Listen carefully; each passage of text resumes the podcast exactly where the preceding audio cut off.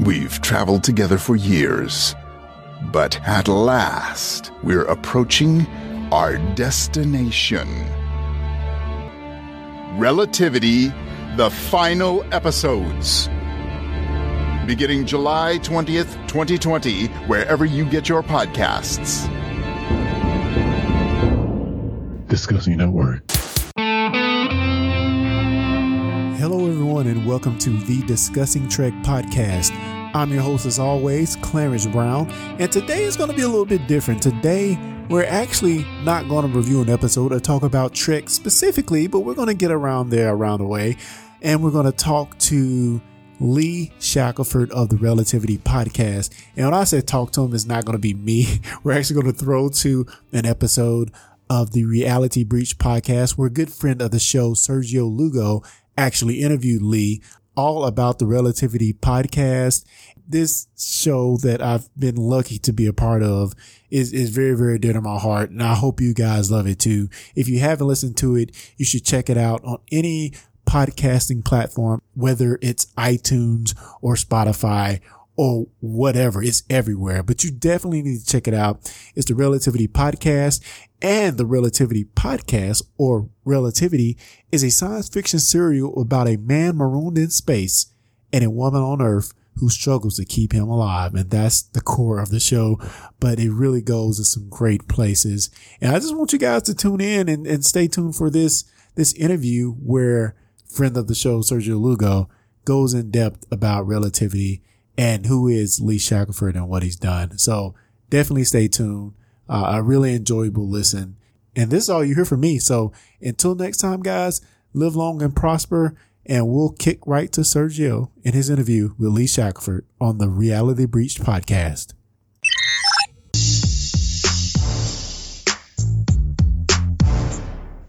Hello, welcome to a brand new episode. Well, I guess this is an episode, a special edition episode thing interview with uh, somewhat friend of the show.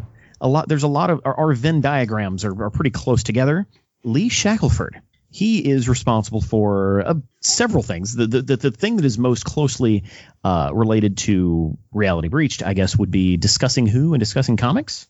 Sounds like it. Yeah. Yeah, yeah. Uh, but more importantly, he's here because uh, and and correct me if I get this wrong. Creator and writer and actor on the science fiction serialized podcast Relativity. Perfect. Perfect. Got it. Got right. it. Yeah. Yeah. I sometimes also say chief cook and bottle washer, but yeah. Hey, that that sounds better. Let's re-record that again. Yes. I'm gonna say I'm gonna steal that line. No. Uh, yes, yes, you're the, the, the basically the chief involved, uh, the, the chief of of Relativity, which Mhm. is is a podcast that I've been listening to since I don't want to say day one, but it was definitely season one. Cool. That, I, ju- I that jumped still in. takes it's- you way back. Yeah. Yeah, yeah. It, it- I jumped in as soon as someone said, "Hey, Lee's doing this thing," and I was like, "Let me check it out." And Oh. uh, to be honest, I've I had never really listened to a, a an old school like serial. Uh, Hmm. It definitely not one in podcast form, and so so this was like my gateway into that world. Interesting. Um, but, but but before we start really t- talking about relativity and me just talking about how much I like it, let uh, I want to get to know Lee. Hmm. Uh, I, this isn't your first rodeo when it comes to to to, to acting and, and and and that kind of stuff. What got you into this world? Into podcasting or radio into, drama? well, it's it's it, the thing is, it's kind of it's kind of a trifecta. It's podcasting, it's acting, and it's, it's just science fiction writing. That's right. Yeah. And um, yeah, my um, my master's degree is in acting and directing. I mean, I, I've been a theater person since high school, and uh, um, I guess set out with the career goals of being a being an actor. And um, one of the things I learned in graduate school is that I probably don't have any business trying to be a career actor.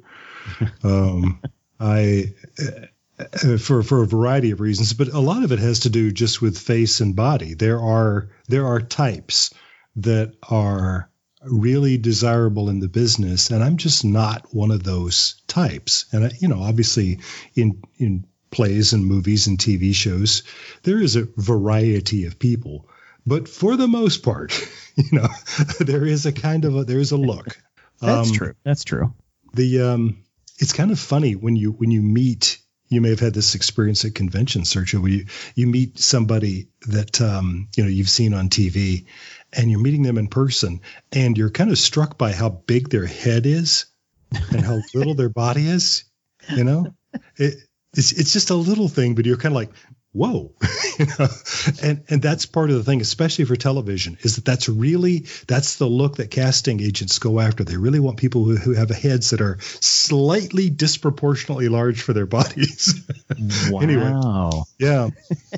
In my own mind, I now call that Funko Pop casting, but um, it, it, but I, I'm not one of those people, you know. My, and um, but just for a number of reasons, you know, I, I, I was just I was being told flat out in my uh, graduate degree, you know, that this is not the life for you. And I had really gotten, I, I've been writing plays since I was in the third grade. I wrote a play that we did in my elementary school, you know. So um, uh, there's just ne- I, I really can barely remember a time when I haven't been writing scripts, and um, Okay. So so, So- so so that skill's just kind of baked in. Yeah, and I really I'd like to tell you where that comes from, and the only theory I've got is that I uh, my dad was um, a community theater actor, and um, so one of my very uh, a lot of my earliest memories are of being in rehearsal, of sitting in the uh, the empty theater while he was up on stage rehearsing something, and at home, you know, he would always have the scripts lying around, and I think that I looked at those and I I got very interested in the idea that you could write something like this and then other people would come to it and bring it to life, which seemed to me like magic, which it is. And and I, I think that I must have really imprinted on that from, you know, just as soon as I could read. Um, so I, there's never been a time when I haven't been been writing scripts. And so you know, so so I left graduate school with with a master's degree in acting and directing, and decided to be a playwright. So, uh, which is what you do with your, but and Well- of course the skills are transferable. I mean, it's it's not like I, uh, it was a, a complete waste of time or anything. But um, uh, one of the things that I did while I was in graduate school is I wrote a uh, a Sherlock Holmes play called Holmes and Watson, and um, th- this is how the Zen nature of these things. So I wrote this play and was sending it out to people, and I gave up on being an actor. And then the next thing that happened was that a producer picked that play up, knowing that I had written it for myself in the first place. And so then I'm off Broadway playing Sherlock Holmes in my own play. Uh, after I had said I, I'm never going to be an actor, so there I am in New York. Anyway, um, Oh well, out of college. like that, that's usually when you're if you're a writer, eventually you're going to end up in your own stuff. That just that, that- it's happened too many times. it does seem that way, doesn't it? Yeah, even if it's not a even if you're not starring in it, you're going to be in there somewhere. somewhere. But yeah, this is kind of a thing now. Um, the, to to write the the vanity project we call it the the, the show that's going to star you. So you've got that script, you know, kind of in your back pocket, and uh, if nothing yeah. else, you can always do that show. And I was I was really counseled as an actor to write that show. But so what I wrote was a Sherlock Holmes um, story, and the script, of course, has it has been a lot more important to, to other people than my my acting. So that's uh, that was that was good that was good advice. Um, there's a, a group in uh, Minnesota that's talking about doing the show right now, and uh, That's so really I just love it. I mean, that was that was 30 years ago, and people are still, you know, they're doing that script. So. Wow.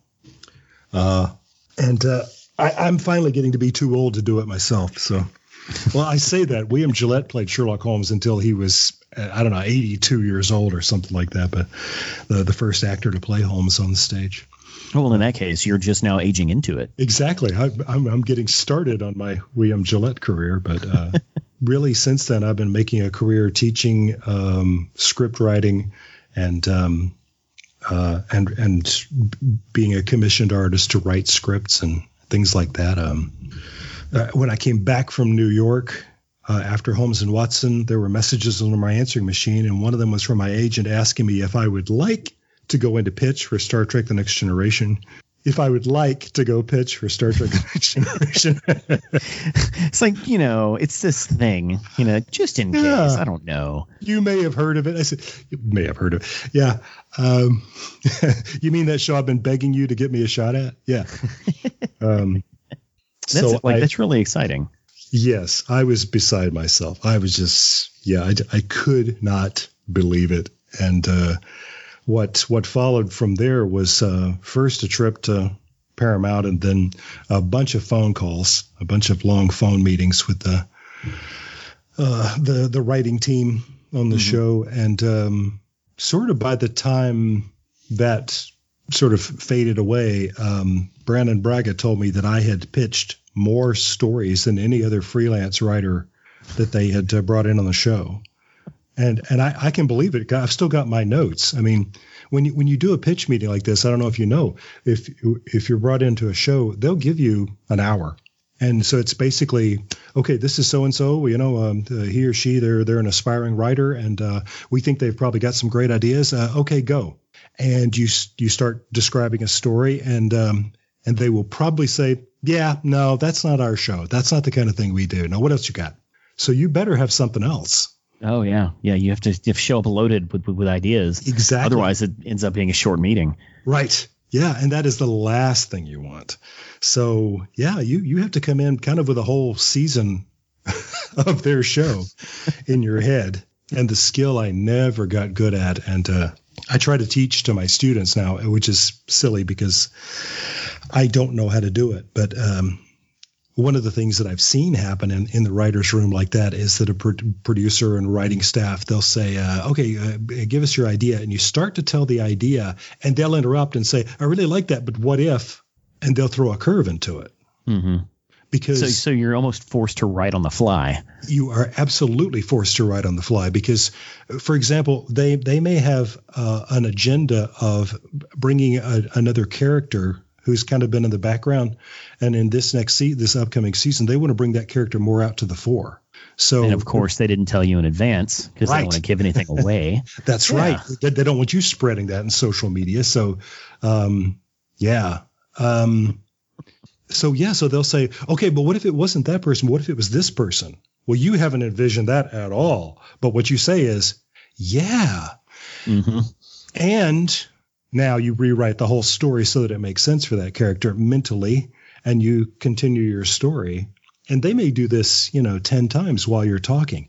Yeah i like that. But what if instead of this what if that happens? And It- you say yes and like it's it's it's it sounds like anyone trying to get into this that that realm should take a few improv improv classes because this I- just sounds like yes anding. That is yes anding. It absolutely is. And it's it's not something that we really studied in my graduate degree. And I have thought exactly what you said so many times.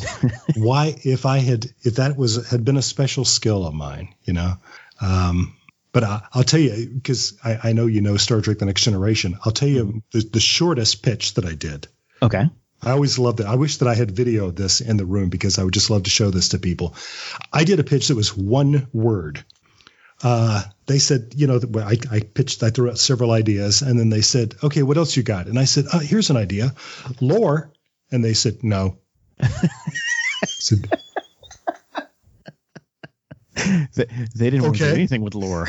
no. At that point, this is right after they had scattered his atoms all over the universe. And and for one thing, I had an idea about how to put him back together and and what was going to happen in the story. But they said no. The reason why we do why we kill that character is because we're we're, we're fed up with him. So, um, so what else you got? Th- there went my lore story. Oh, the the the story that I ended up having the most to do with, and my name isn't on it, which of course breaks my heart, but uh, was um, of course a Sherlock Holmes story. Um, uh, one of the reasons that I was excited about pitching the season that I did was because they had just done um, um, Elementary, My Dear Data, with Data playing Sherlock Holmes in the holodeck.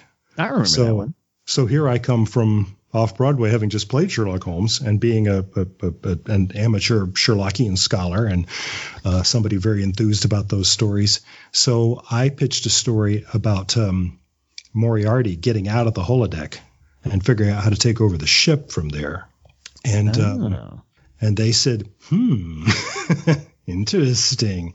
So and that episode will eventually become uh, what's called "Ship in a Bottle." That wasn't my title, and um, it. Um, so they they bought that story, but it. This is sort of what happens: is that every writer's hand who gets on it, they change it, and um, I may I, I have to say, in the case of "Ship in a Bottle," they improve it until it gets stronger and stronger and more like their show and less like whatever idea you came up with. And uh, Rene Echevarria, who was the story editor that season, um, what he uh, ends up with is is so much his script that of course his name is the one that's on it. But um, you know, so about all The- I can do is say, seed of it was yours. yeah, and um, you know, there are there are a couple of little things in it that survived all the way through to the final uh, script, which but it's not enough to justify my name being on it. But I still have the satisfaction of watching that episode and hearing Sir Patrick Stewart say things, and I go, "Mm, I wrote that. Damn, you know that's that's a, that's you know. I don't know. Not, ma- not many people can say that. No, no, but uh, cool. the screen credit would have been nice too. But there you go. So so so obviously, uh, science fiction is kind of in your blood. Oh, it always has been. I have been fascinated. Well, uh, I mean, here, here's my other Star Trek story: is that my mom uh, sat me on her lap on September 8th, 1966, and uh, said, uh, "We're going to watch this this TV show," and it was the first aired episode of Star Trek, um, which is Wow. a, which is a scary story. And you know, I was five, and it scared the pee out of me. But um, but still, I was hooked. so I have yeah. seen I have seen all of the Star Trek that there ever has been, starting from the first time there was one, and um, Oh, Yeah. there's so much too. There's so much Star Trek. now there's so much. Yeah, I, I I I exaggerate because I actually don't think I have seen all of Voyager. I really gave up on Enterprise. Um, so I liked Voyager. I never even Yeah. started Enterprise. I I like. I just really wanted Enterprise to be like a like a Quantum Leap spinoff. Scott Bakula joke. Yeah, Yeah. Well, I. But I will say, you know, there's a lot of things to, to hate about Enterprise. But uh, my my bestest uh, guy friend, uh, David Duncan, uh, who's a, a storyboard artist and a pre-visual artist, and you know, um, a, a thousand other amazing gifts. He he got to be one of the designers on that. So he was drawing, you know, starships and so on for a living, and uh, which means that he got to chuckle while he was at work because he could remember a, a teacher telling him at some point when he was sitting in class drawing, you know, the Enterprise or whatever, saying, "Mr. Duncan, you know, bring that up here. You know, you, you'll never grow up to be drawing the Starship Enterprise for a living. So get up here." Yeah, I am in fact drawing the Starship. So up yours, lady. You just try to find her in the phone book and say, exactly. "Ha-ha." Ah, I know you're dead, but still, haha. um, and, but and since that since then he has done designs in the Marvel universe, and he worked on uh, Spider-Man: Homecoming, among other things, and uh, Iron Man, and oh, so many things. And then he the project that he has not been allowed to talk about for the last year is. Uh, now he can talk about it because it was the Mandalorian, and he was under um, non-disclosure agreements about it, and uh, he, he's just been bursting at the seams to to talk about it. Oh, I can imagine. So- Mandalorian's good. It's and so much of it, I, I promise you, so much of what you're loving about it is is some of David's work. So it's anyway, he's he's just tremendous, tremendously um, talented person. But yeah, imagine for for for for guys like us, if I may say, to be in in kind of a, a geek orientation. He has worked for Star Trek. He has worked for in the Marvel universe, and then he got to work in the Star Wars universe. I, I said you sh- you should just lie down and die now because If, what, else is he going to work on yeah, at that yeah. point? What just literally what are what other worlds are there left to conquer? You want to go over to Warner Brothers and, and do a you know Justice League or whatever? No. So okay. yeah, yeah. Oh, well, how did you? Let, let's let's let's switch gears a little bit. Yeah. Uh, I didn't even talk about audio drama and all of that, did I? But yeah. But- actually, I was going to say, how'd you get into podcasting? Okay. Well, uh, and that does relate to radio drama because um, one of the things I'm talking about my parents giving me the gift of Star Trek uh, from 1966 on. They're also uh, Depression era folks, and so they grew up with a deep and rich appreciation of radio drama and comedy from radio's golden age. And bless them, they always looked for opportunities to, to get their hands on recordings of those shows. Dad was kind of an audiophile, so we always had, you know, reel to reel machines and um, hi fi and things like that around the house. And so I was unique in baby boomers. Uh, I'm, a, I'm of the very last year of the baby boom. Mm-hmm. Um, permission to say okay, boomer then.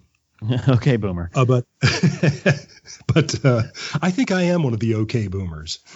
So, but but so I, am at the very tail end of that that time period, which means it's a little odd that I grew up listening to uh, uh, Jack Benny and Fibber McGee and Molly and The Shadow and things like that uh, when those shows were off the air. Be- yeah. Because tele- television had, had uh, really squashed uh, radio for drama and comedy like that. And uh, I was just, it's another one of those things that I was just entranced with from the very beginning that um, TV saturates our world so completely. But the idea that you can get a, a rich, narrative experience just from hearing a story being acted out, hearing it as if it was as if you were eavesdropping on an on an, on an event.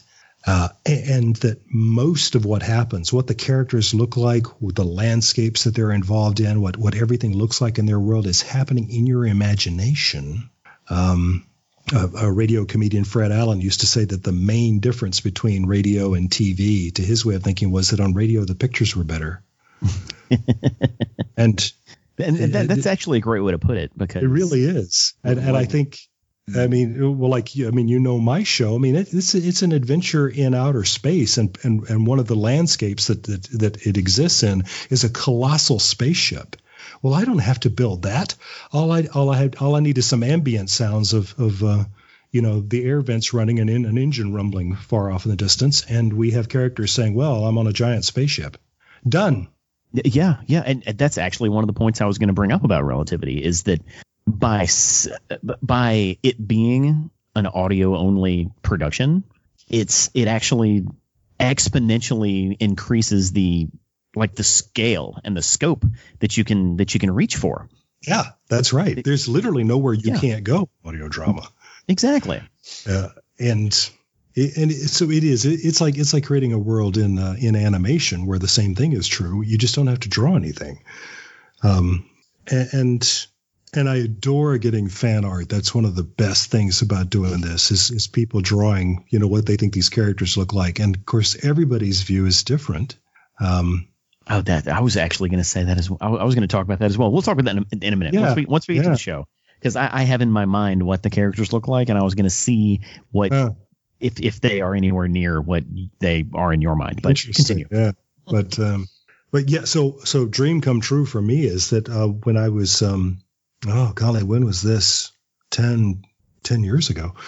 Um, I was approached by the um, the School of Public Health at my alma mater, the uh, University of Alabama at Birmingham, which is you know basically a medical school mm-hmm. uh, that that has grown into a liberal arts college over the last uh, 30 40 years and um, the the uh, the School of Public Health there were several people who wanted to do an outreach to the community Birmingham you may know is a very um, um, balanced city in terms of its black and white population yes it and is. there's huge health disparities between the the white population and the black population. Uh, the African American people in Birmingham have a host of health problems that what that the white folks just do not have, and um, a lot of it is about awareness, just about knowing what what's going on. Right. Um, and so, School of Public Health was saying, are there ways that we can kind of get the word out about about these things and and um, my my dear friend uh, uh, Dr. Connie Kohler, she had the this mad idea that we should do a radio drama that would be a long narrative about a family, uh, a black family in well, we never said where they were, but it was pretty transparently in Birmingham, um, who uh, some people in the family have really good health practices and are really well informed about things. And then there are other people in the family who are very skeptical about all this stuff. And as the story would go on, we would see that the people who who didn't want to do the the good health practices are going to develop these these health problems. And then some of the people who have these health problems, as they uh, eat right and exercise and become better informed, their health quality is going to improve. Um, and so, you know, obviously that's not something you have to be. You, you don't have to be African American in the deep South for that for those things to be true, you know. So right. it would it would have a wider audience as well. Um, but I was just uh, flabbergasted to learn the kind of the um, the real medicine about this. Uh, uh, uh, uh a, a, a, black man born in the same city as me on the same day has got something like double the risk of heart attack and stroke than I do. And there wow. are. I, have always loved the teaching that we're all the same on the inside, and and still philosophically, that's still a lovely way to say that. But there's also some important ways in which we're not the same on the inside, and it's a it's a tragedy. Yeah. Um, so so that's sort of what that's about. But um, but the show was called Body Love, and I was the um, I was the head writer of that for four years in syndication. Um, we wrote and produced everything in Birmingham with some ex- outstanding, outstanding um, performers um, and just a great team. And uh, the show is still out there. Body Love is the name of a beauty salon where some of the women in the show uh, uh, hang out to to meet and talk and compare notes about life, the universe, and everything. But yeah, uh, and of all things, the last time I heard about anybody playing episodes of the show, it was in the Caribbean. So there are stations like in Jamaica, so on, where every now and then they'll stop the music to play an episode of Body Love. But wow but that was so uh, exciting to me because uh, that I had grown up listening to uh, radio drama and always wished that I had been born, you know, 20 years earlier, 30 years earlier, so I could have done that. And then here was the opportunity to actually do it. And I we we made every mistake you can make in creating radio drama. Uh, uh, but by the time we got to the end of the series, I felt like we all really knew what we were doing. So I came away from that saying I don't have the kind of money that they, you know, we had to put this radio show together. And so if I created a, a show of my own like that, how would I um, how would I do it? I, I don't have the resources and I don't have the distribution system. There there wouldn't you know I'm not going to get radio stations to play my science fiction radio drama serial that I have in mind. You know, mm-hmm. and of course this is about the time that podcasting is really becoming a thing. And uh, so that dropped and out. It's there, there is your uh, there's your delivery mechanism. Exactly. So I, I with total naivete, um, wrote the first ten episodes of Relativity, and um, with the idea that it would basically be a show that my dear friend, uh, former student, uh, Elena Jordan, and I would do, and it would just be basically this long phone call between this guy and this this woman, and uh, it would just be the two of us. Um, and you've heard those first 10 episodes, you know, that that's pretty much what it is. Yeah. Yeah. Um, and I quickly saw the need to expand that to try to get some more voices in it. And uh, now it's gotten to be a, a pretty complex cast of characters. uh, but still, at the core of it, of course, is Chris and Sophia. But I, I again, made so many mistakes. Um, here's a great one. Um, if you're going to start a podcast, call it something that can actually be searched for through Google. call it, I don't know. Here's a, here's a random example. Call it reality breached because that isn't going to take you down a pointless rabbit hole of other things, right? That, that's true. That's true. That, my, my face usually shows up. yeah if you search the word relativity, it may take you a while to get to my podcast. So, so that was dumb. Eh, but I, you know, I didn't, I wasn't thinking that way. And I had no thought about how to get the word out about to people, how to let people even know it existed. I just put it on iTunes and said, there. here, world, here is yes. my story. And expected people to suddenly come sniffing around and find it, you know. And uh, well, it's so, obvious some people have found it. Well, it uh, it is slowly, slowly, slowly, just just word of mouth, just people saying, "Hey, have you heard this?" You know. Um, yeah. And, and then it, I started it's, meeting some people who really know how to do this, And that's real. I mean, just this last year, our, our downloads, our, our subscribers have doubled just in the last year. Oh, good. And uh, a lot of that is because I started learning how you do this. you you found yourself in the right circles. Exactly, is, is what it sounds like. Right, right. Because because because from what I understand, there's like a like a like a weird internet underbelly of of uh, scripted shows like this that are just kind of popping up all over the place. And it's it's it's almost a glut. I mean, people who are fans of these kinds of shows complain now that there's no way you can listen to them all. And you're not supposed to. Well, right. Yeah, yeah, it's yeah, like, guess kind of like kind of like what's it called? Uh, prestige television. Like that's right. There's more prestige television shows on that you can even digest now because of all the different streaming platforms. Pick the six you want to watch and go. Yeah. Yeah, I pretty much got it down to Doctor Who and The Mandalorian, and I don't watch anything else. I don't have time. I got my headphones all the rest of the time. So yeah, yeah. But no, I really did. This this is how fatuous I was at, at the time. I thought I was going to be uh, breaking some kind of uh, a barrier. You know, the people are going to say, "Hey, this this guy's doing audio drama, science fiction audio drama." Woo! Yeah, yeah. I, I got in line behind about 150 other people who were doing it. uh, well, you're doing it really well. You're doing it really well. Uh, and and that is my official transition to let's talk about relativity. Yeah because that's why we're here. uh, I got turned on to the show through uh, Kyle on uh, Discussing Who. He shared something on Facebook and your name was attached to it. And I was like, hey, hmm. let me check that out. And it really helped that, like, the first episode is what, like 12, 14 minutes? Yeah. You know, it's yeah. very digestible, very easy, very easy on the ears. Just here's what you got. And me being a podcast listener who's used to, you know, listening to idiots ramble for an hour and a half. 14 minutes of a well scripted story that is in you know, outer space, a realm that I'm very interested in. Yeah. It hooked me immediately. So I, I've been on board since then, and and it's and it's been a, a wonderful journey, learning more about these characters. Uh, but that first season, like it just it kind of struck me and and I don't know how familiar you are with say Kevin Smith. Oh yeah. One of Kevin Smith's earliest like like strengths was his ability to look at what's around him and say, I can make a movie with that. Mm-hmm. You know, he worked in this convenience store. He made a movie in that convenience store. Right. If you are grounded and you have to stay in one place, you don't have the entire world at your fingertips, and you just look at what you have. You have a Skype phone call. That's what you have. Yeah. And you can turn that into its own story. And and and that struck me immediately. I'm like, he's taking what he has and building this entire adventure based on just a phone call. That's right.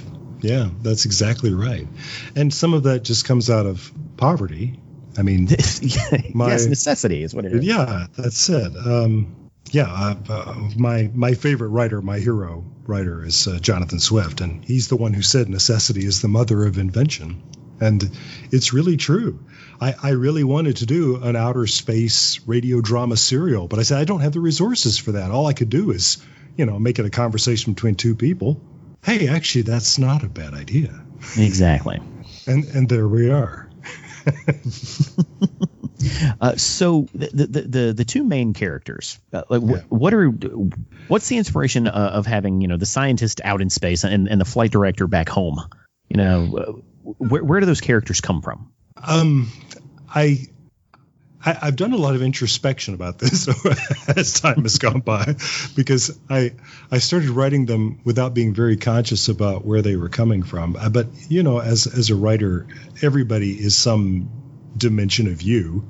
Um, and because Chris, the the doctor who doesn't know how anything on this ship works, um, he um, because he's a guy and because I'm the one voicing him, I think most people assume quite reasonably that that's the character who's most like me.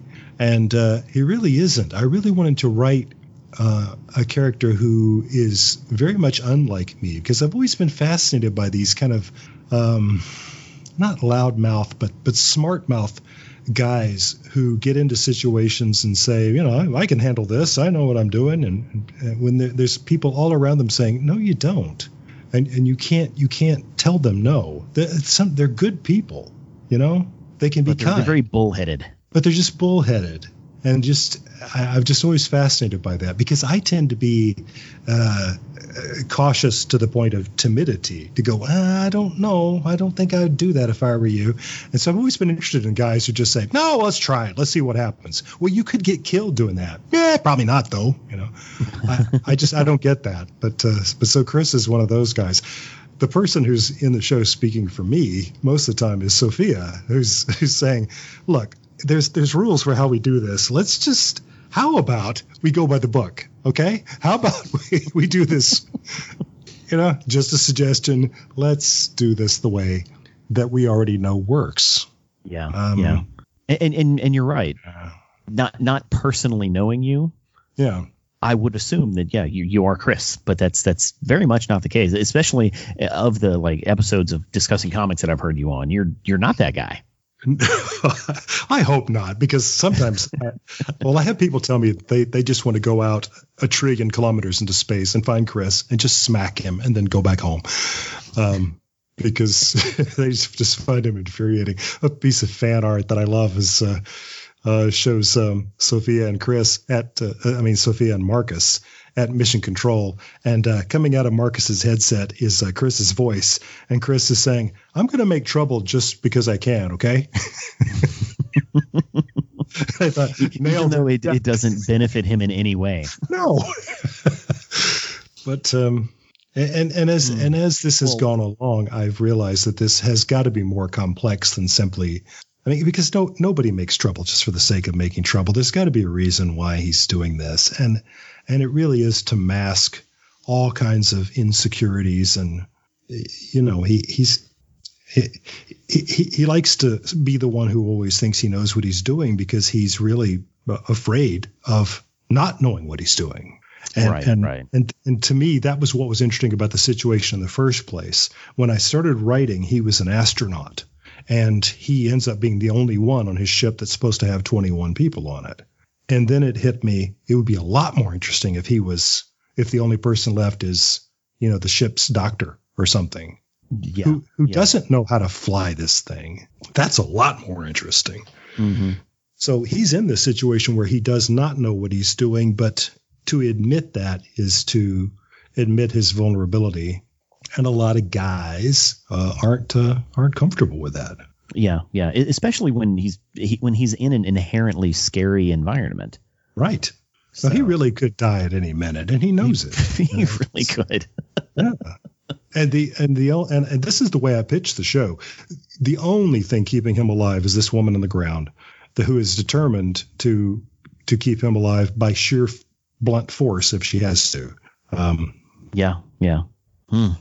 Well, as I said earlier, in in my mind, when when Chris speaks, there there is a, there is a sp- very specific actor that comes like that comes to mind, Hmm. and I hope I hope you know who this is. Uh, how familiar with the X Files are you? um, oh, oh, the X Files. Yes, I, I, I- went to I went to the the X's in the Marvel universe. Yeah, and I was thinking, oh, wait a minute, are we talking about New Mutants or the X? No, no, yeah, we're talking about like David Duchovny and Gillian Anderson. Yeah, Yes, Yeah. it's not David Duchovny. yeah, Uh, do you know who the lone gunmen are? yeah. I. Uh, it's been so long since I've seen that. I don't. Yeah. Well, there's there's the, the short one who's really like arrogant and confident. Uh, Frohike is that's Frohike. that's who comes to mind. interesting. So like if you Google X Files Frohike, he'll come up, and And I will. th- that's exactly who comes to mind when, when Chris speaks. So, do you have a, a mental idea of Sophia or? Yeah, and and I don't I don't know how I feel about it because like in in my mind, uh, Alana's voice sounds just like at least when she plays this character sounds just like Scarlett Johansson. yeah. So Yeah. that is naturally who pops into my brain. Yeah. Well, she'd be tickled to be to be played by ScarJo, I think. Those Yeah. are those. That's who would play those two characters. It's it's so yeah. I, I found I found a good picture of this actor who plays uh, Frohike. Yeah, and that he's he'd be the right age. You know, he's got that kind of uh, he's got this kind of uh, intensity about his face. He's got a big forehead and uh, these kind of great eyebrows. You know, yeah, you know, I think that could work. Um, I was really surprised by by several pieces of fan art that I've got that have seen him as being really young. There's a there's a a, a, a, a- young um, person who I say that because um, they've indicated they them pronouns on Twitter, um, and and and they draw Chris. Their drawings of Chris look to me like Elijah Wood, which oh, that that's odd. That's that's way too young in my mind. yeah, I I don't I don't get it, but you know that's how they see that character, and that's that's cool. Um, I just think that's fascinating. Um, But but but again, like you're writing a story that's going to look different in everybody's head. That's right. And this is why you wouldn't dare make a movie of it because everybody will be disappointed. So I'd say that's wrong. You, you've also gone like I like that there's not a narrator. I, I really don't like narrators because it's it's a it's a cop out. It's it, it, Yes. it's uh, and, and that's that's probably an unkind way of saying it because sometimes it's a necessary uh, evil of, uh, uh, of of any kind of uh, narrative drama, but it is a shortcut that that you can that can become a crutch. And there's a lot of audio drama that I've listened to over the years that really depended so much on its narrator that it that it started becoming a, it becomes a book on tape, and there's nothing wrong with that. but Just just don't pitch it as a yeah. yeah, th- then it's not an audio drama. It's uh, it's something else. Um, so yeah, I've got this. I've got this wonderful um, cast. I'll call. I'll include myself in the wonderful cast because I'm tremendously available to my show. I can record Chris at any time of the day or night. So, so that's wonderful. So the other the other person I can always rely on is Nadia. So I can always re- record Nadia whenever I need to.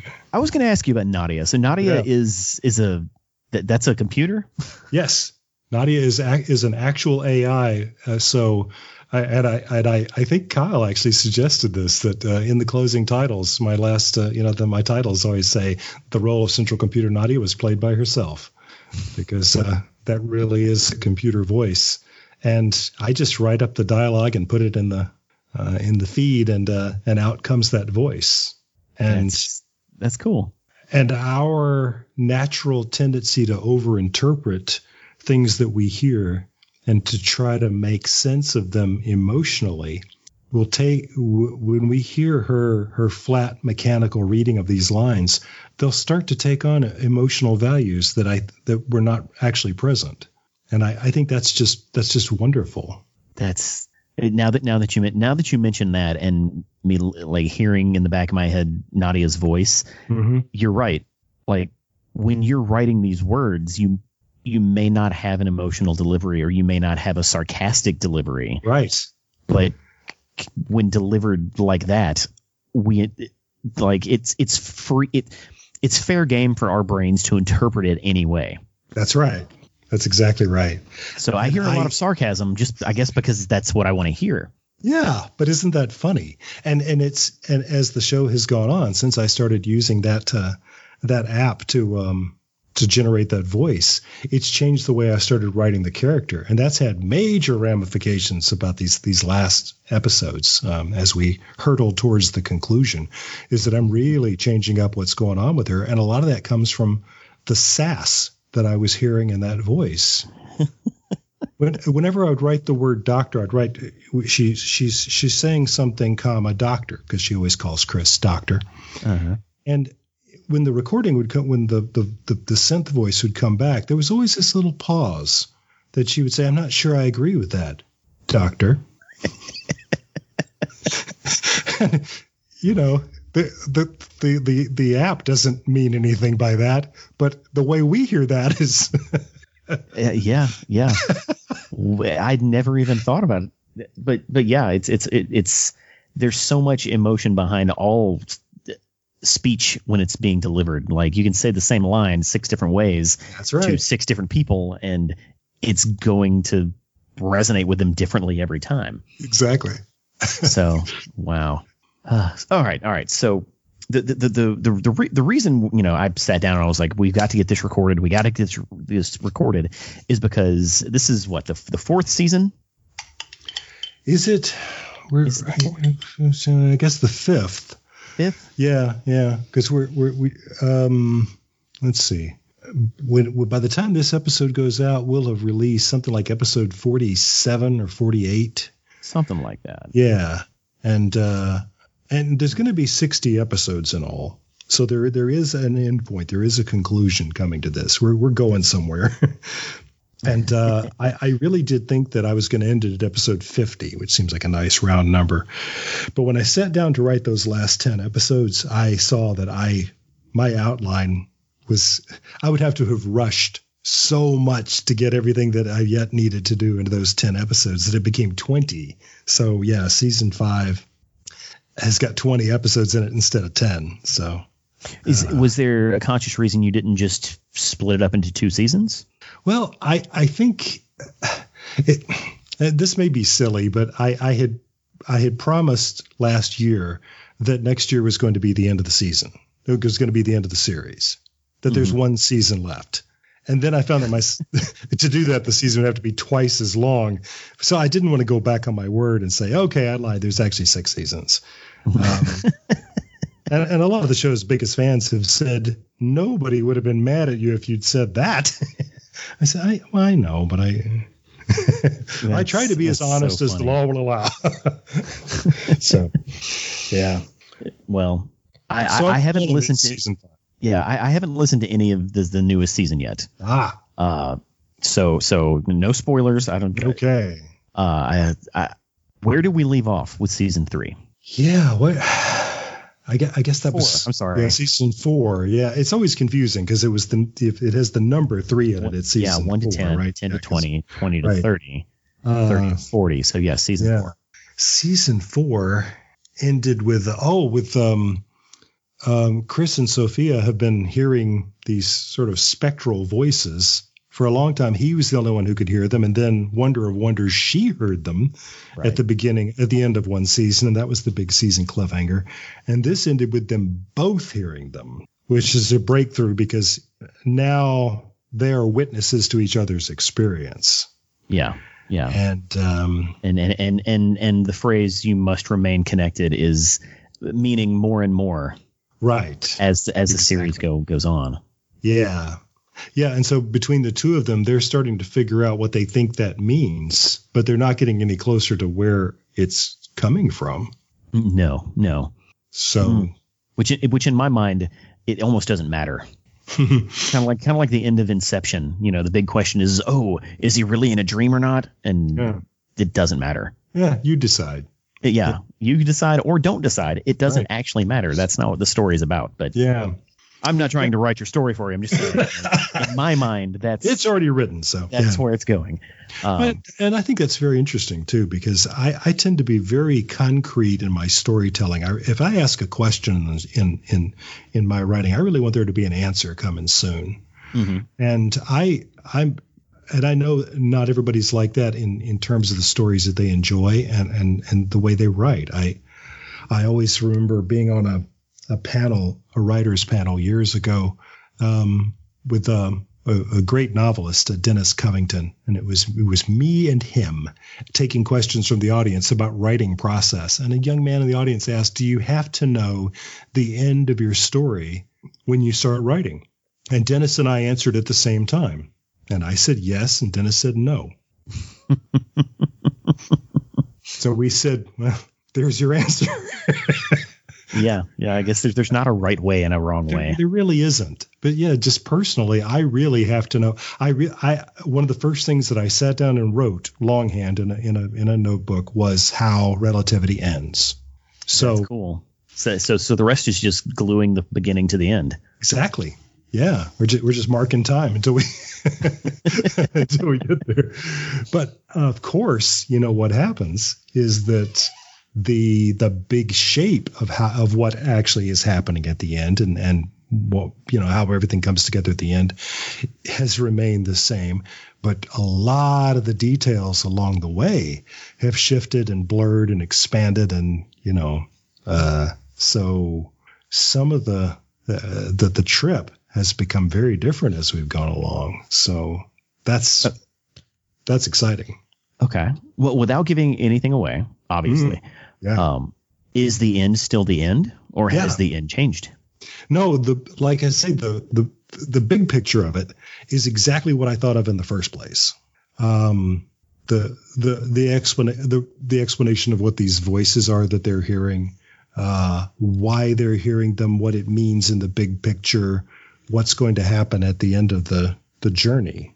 Uh, that's all the same, but along the way, well, uh, like like we were just talking about, I I, I was started using uh, this. Uh, I I started hearing Nadia as a character in a way that I hadn't heard her before. So I started, you know, writing the scripts differently, and that suggested a whole av- unexplored avenue about that character. Um, and you know, so that that took that thing off in a completely different direction. And I, I um, Kyle and Clarence, our friends Kyle and Clarence, have, have read all 60 of the scripts, so they they know how all this ends and are oh. sworn to secrecy.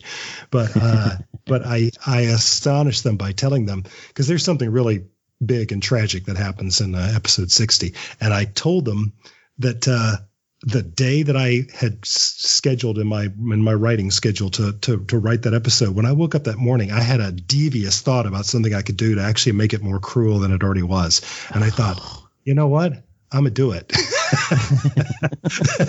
so, so I decided on the spur of the moment to to twist the knife, and um, you know, mm. it's it's it's part of what we do as writers of drama, and it seems weird, of course, but it really is our job. And as consumers of the drama, you know, we, we can't pretend like we don't enjoy it, that we want uh, to really get involved with these characters and then sometimes uh, watch awful things happen to them.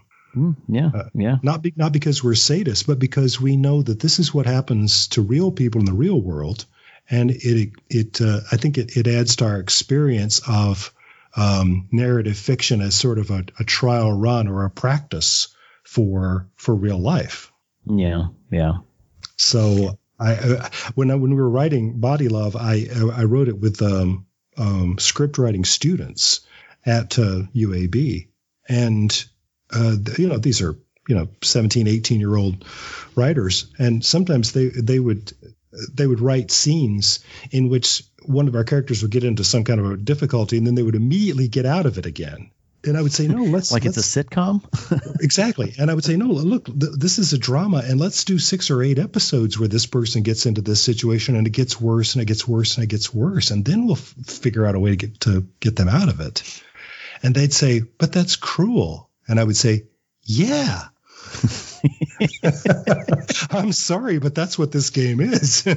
you know, this eh, is a drama. We, if if every problem is immediately resolved, that ain't drama. no, no. So th- th- there's there's something about a, a production such as this that it's completely creator driven, completely written by one person. It is it's it's it's it's like you're the brainchild of this entire story. Yeah. You know, you, you don't have six people coming in and having a table read, and then after the table read, you're like, well, maybe we should change these and change this mm-hmm. and change this, and mm-hmm. 14 producers telling you what to do. That's right. This is your story. This is yes. a creator's story delivered directly to the consumers of that story. And there's a power to that that a larger production doesn't have. The, the, the more the more cooks you have in the kitchen, the more diluted the story is going to feel, or even the the it's going to be molded just enough to reach the largest audience possible. Mm-hmm. While there's an art to making it wildly available and wildly appealing, it's it's much more pure and much more interesting in, in in my mind to to just have it the direct feed. You know, from the creator's brain directly into your ears. Good, bad, weird, sideways. I, that's how I want it. Yeah.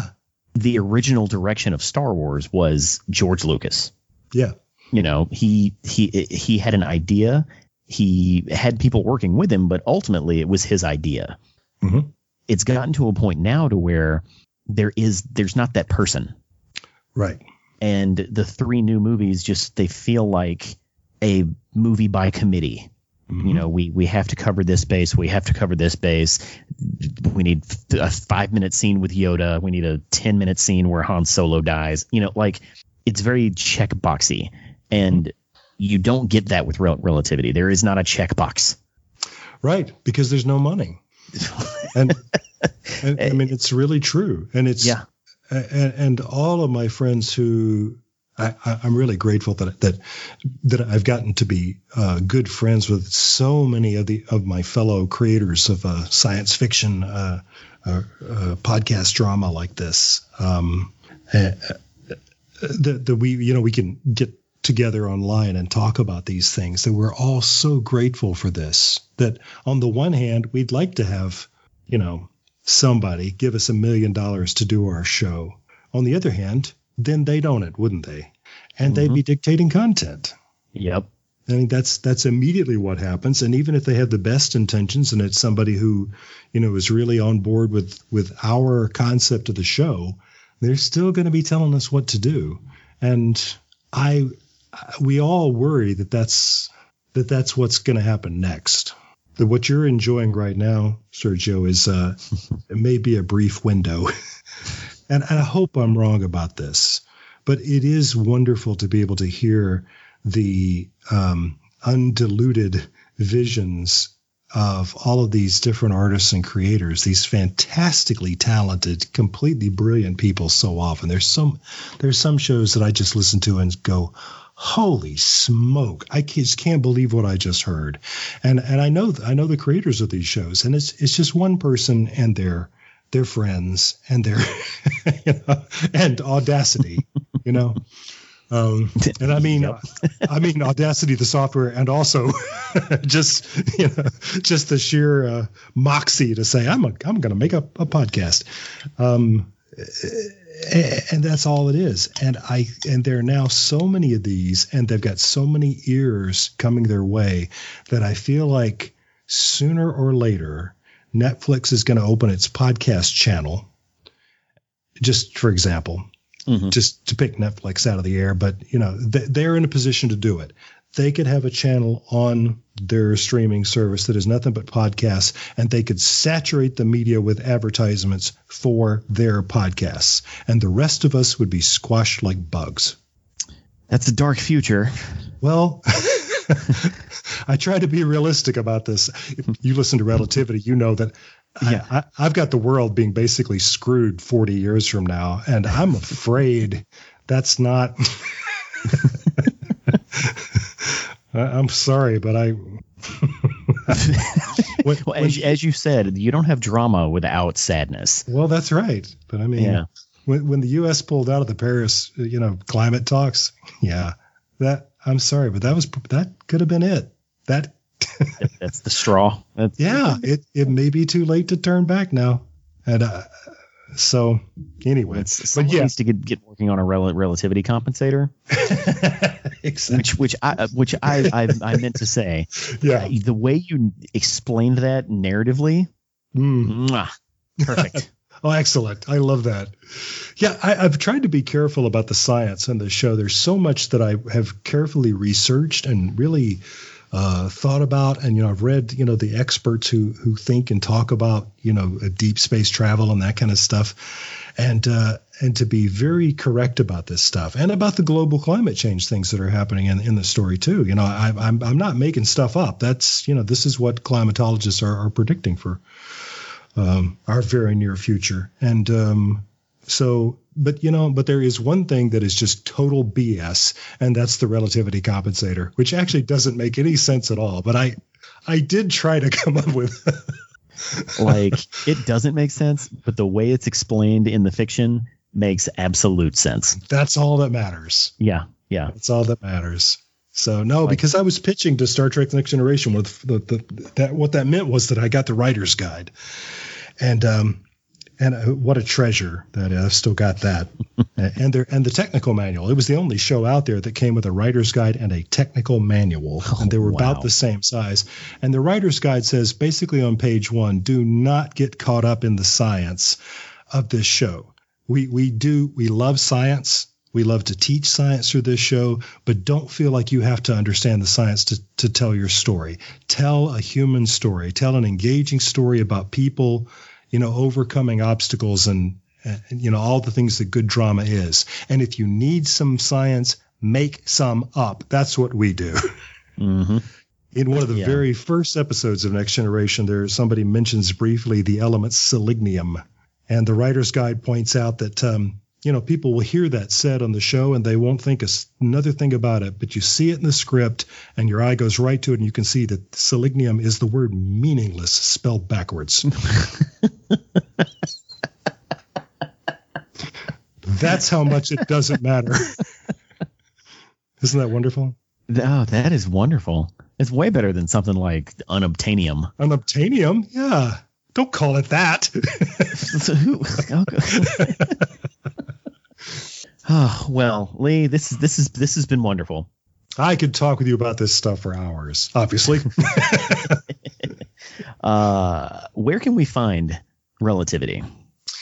uh, you can always find us on our website, which is relativitypodcast.com.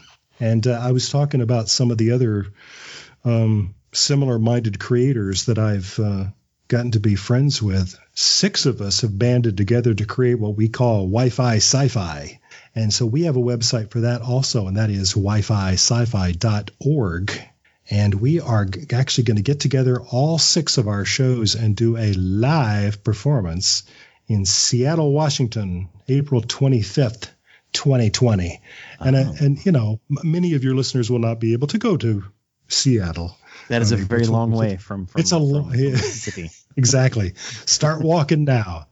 But um, but there will be uh, a cast recording, and so uh, I, I, I encourage people to go ahead and check out that website and and get you know if you, if you feel so inclined, get onto our Indiegogo where you can get uh, exclusive bonus content of Relativity and uh, the other five shows. Um, and um, there's great stuff. It's all just great stuff. So there you go. But yeah, for for for for this show, relativitypodcast.com. And as a, as a listener, I, I I strongly suggest my listeners listen to Relativity.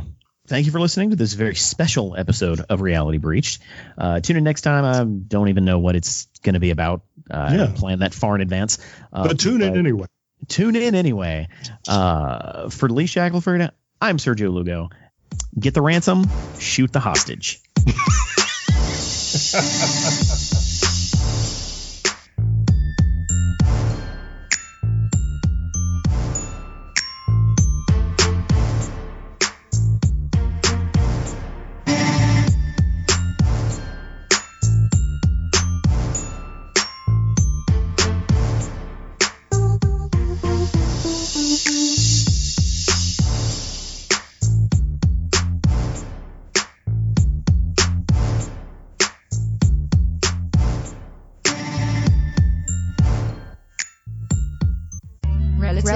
Relativity. Relativity. Relativity. Relativity. Climb aboard the perilous journey of one man attempting to reach a distant world and the woman on Earth who battles endlessly to keep him alive.